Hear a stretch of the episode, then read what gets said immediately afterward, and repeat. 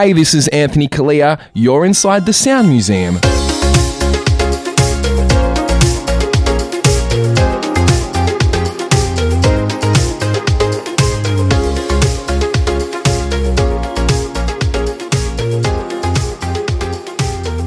Hey, this is Leo, and a big welcome back to the Sound Museum, the music podcast that explores that personal connection we all have with the music that we listen to.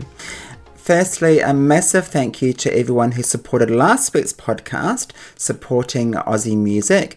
It's really important that we support local music, and I plan to do one of those episodes every few months. So, any local artists out there, if you have a new track coming out, make sure you let me know.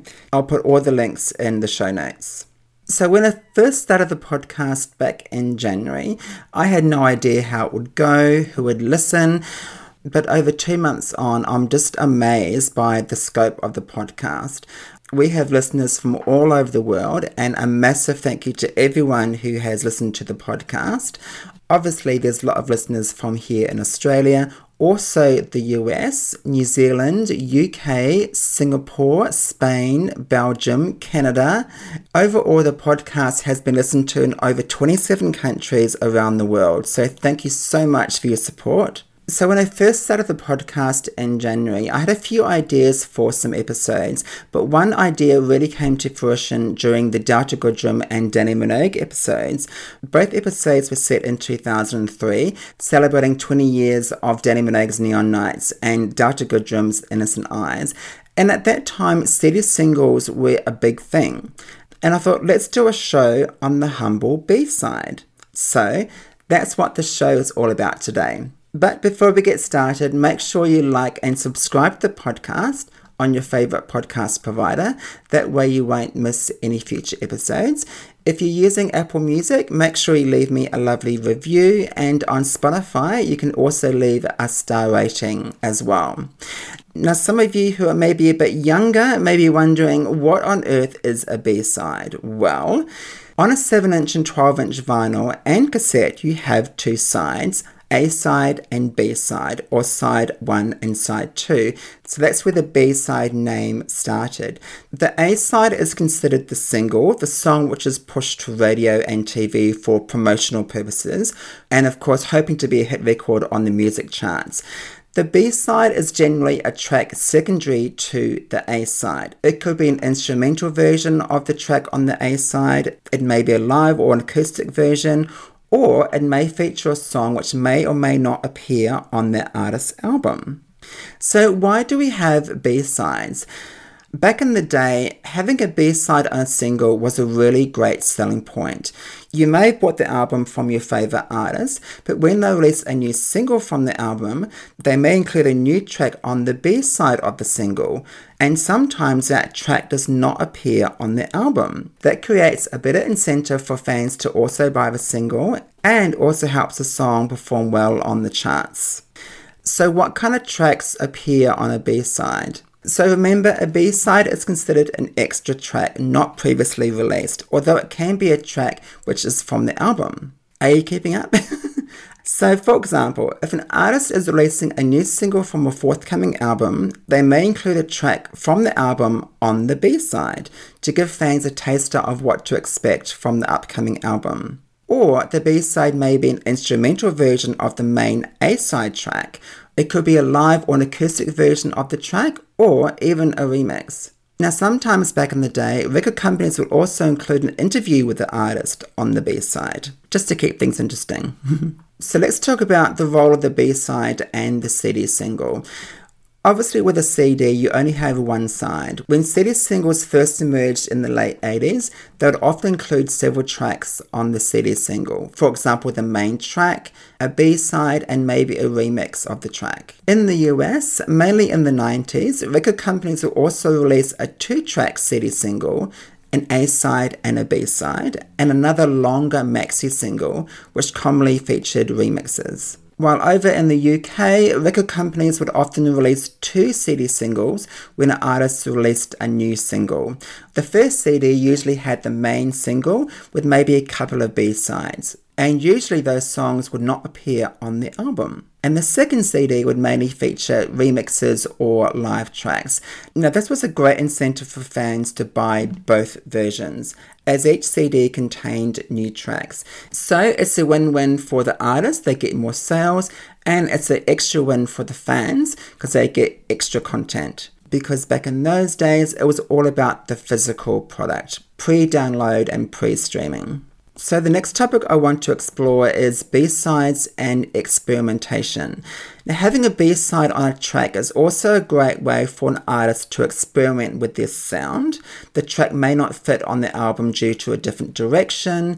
So, when the artist is creating an album, they may record tracks which don't fit the album's direction. So, they will save those tracks for future B sides on their singles. In the 90s, a band like Westlife may have a 12 track album, and from the album, they would release four singles.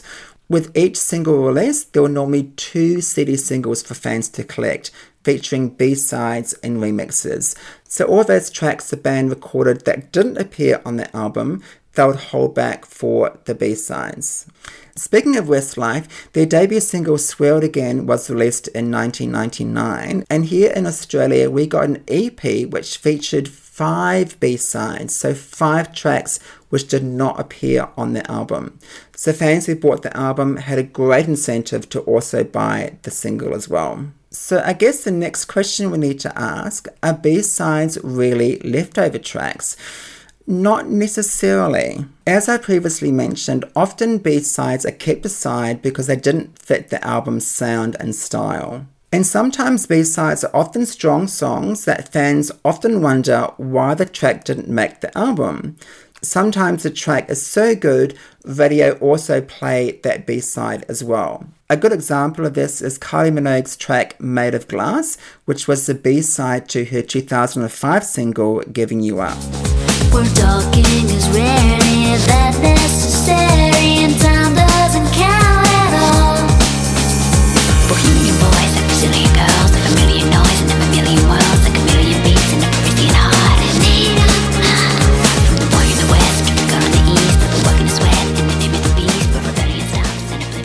Made of Glass received extensive airplay in Australia at the time. Now, often when I hear a B side, I think, this song is really strong. Why wasn't it on the album? And even more surprisingly, it often fits the direction of the album, but for some reason it was left off.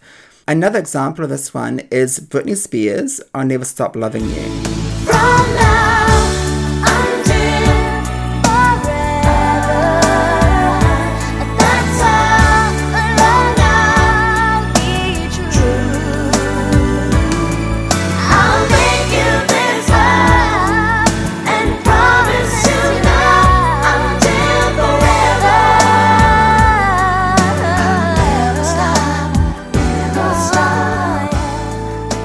That track was the B side to her 1999 single, You Drive Me Crazy, and that track is often considered much stronger to the ones which appeared on the actual debut album. Now, a fun fact for you about that track from Britney Spears, I'll Never Stop Loving You. That was actually a cover of a 1996 track by a US singer called J'Son the track only reached number 62 in the US, but it reached the top 5 in New Zealand. Let's check out J'Son's version of the track.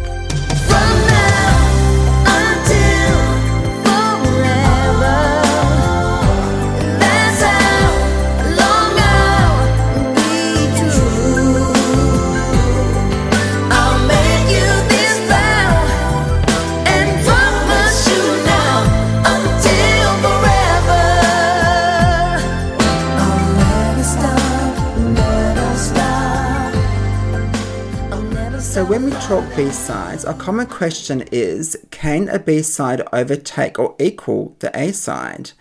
And the big answer to that is yes. And in the past, it's happened a lot. Did you know that Queen's iconic track We Will Rock You was the B side to We Are the Champions? We will, we will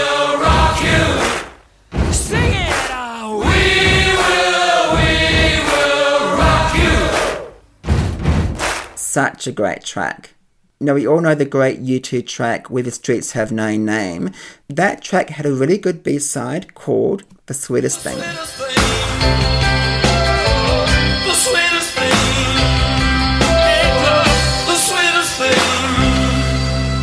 And who remembers this iconic track, which appeared in the movie Ghost? Whoa.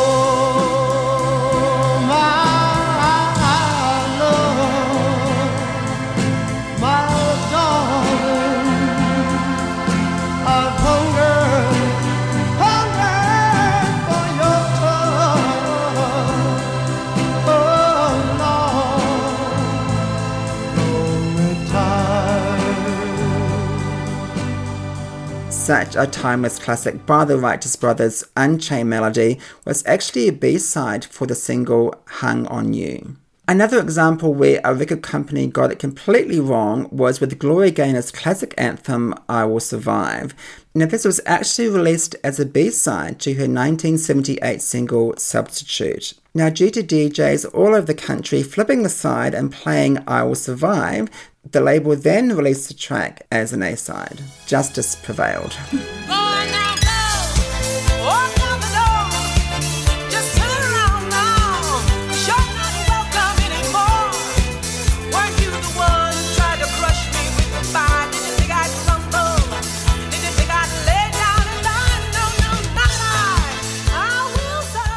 In 1985, Madonna was everywhere. She was absolutely massive. In Australia and New Zealand, we got the single Angel and Into the Groove separately.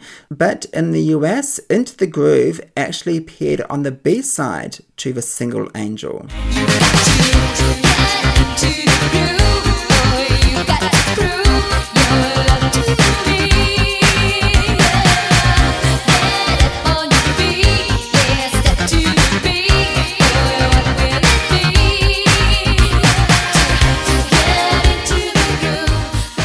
Another question that we need to address are B-sides on streaming services. Now, I've noticed a lot of B-sides are not on streaming, but it really depends on the artist. For example, Kylie Minogue had some excellent B-sides during the light years and fever periods. A couple of my favorites, Paper Dolls.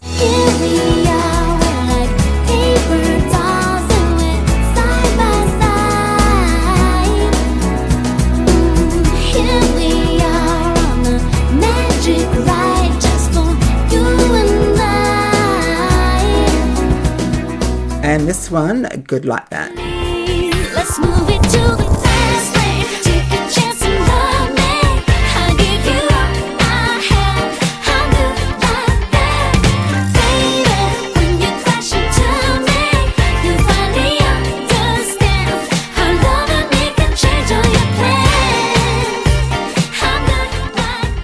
Sadly, both of those tracks do not appear on streaming services. However, when I was doing the Delta Goodrem special for Innocent Eyes a few weeks ago, it appears that all his singles are on streaming, including all the B-sides, which is fantastic. Now, I feel it's really important for artists, especially ones who have been around since the 70s and 80s, to have all their singles on streaming services with the original artwork, so fans can discover their history, but also discover those B-sides, remixes, and extra tracks. So, after all that, what is next for the Humble B side? Well, unfortunately, guys, it doesn't look good. You very rarely find CD singles these days. Sometimes artists may release a limited quantity, but very rarely do we see CD singles in store or online. And with downloads and streaming, the Humble B side is all but a distant memory. These days, an artist will drop their single on streaming services. They may also drop a few remixes or an EP of mixes, but very rarely do they include any B-sides. However, what I've noticed over the years is B-side type of tracks often appear on the deluxe versions of albums or on reissues. So these are often leftover tracks that weren't used for the initial release. So in researching this B-side episode, I thought, what are some of my favourite B-sides? So I've chosen five tracks from five of my favourite artists. First one is Queen Kylie Minogue. Now, Kylie has so many amazing B sides, so many that I absolutely love. But if I had to choose one, it's a song which, even to this day, I'm like, why wasn't this on the main Enjoy Yourself album? Let's go back to 1989.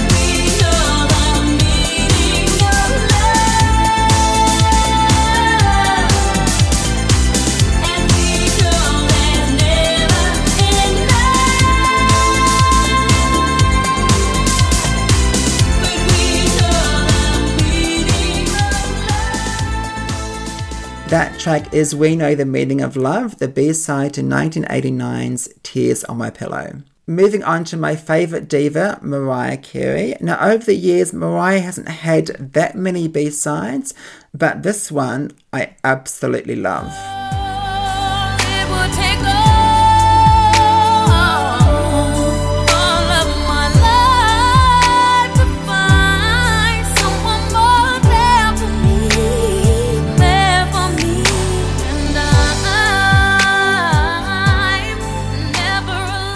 Was the B side to 2001's Never Too Far Hero Medley, There For Me. The track was actually a leftover track from 1999's Rainbow album, and she co wrote that track with David Foster and Diane Warren. Next up is Anthony Callea.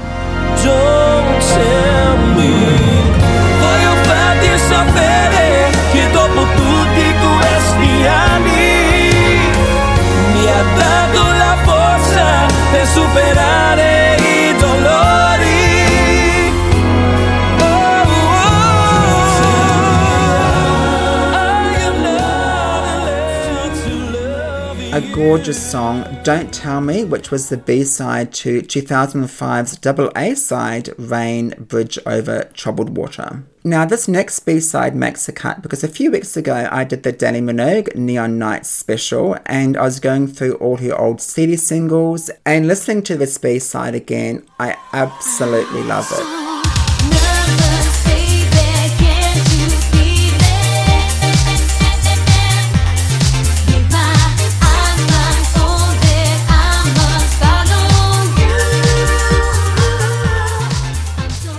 That was Nervous, the B side to 2003's I Begin to Wonder. And my favourite final B side is by one of my favourite artists. He's an amazing singer, songwriter, producer. I miss him so much, the late, great George Michael.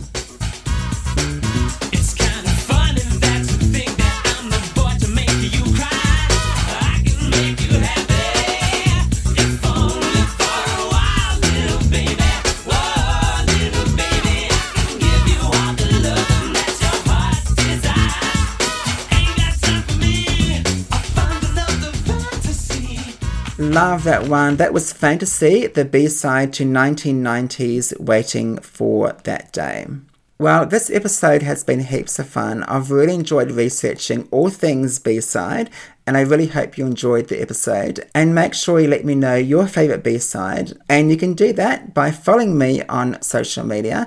I'm on Facebook, Twitter, Instagram, and TikTok. So make sure you let me know your thoughts on the Humble B side, and don't forget to let me know your favourite B side. Also, make sure you check out our YouTube channel, Sound Museum AU. I post new videos every week, so make sure you like and subscribe to that channel as well. I really hope you enjoyed today's episode. Thank you so much for your support and listening to the podcast. I really appreciate it. And make sure you join me for the next episode of the Sound Museum. Until then, have a great week, take care, and I will see you soon.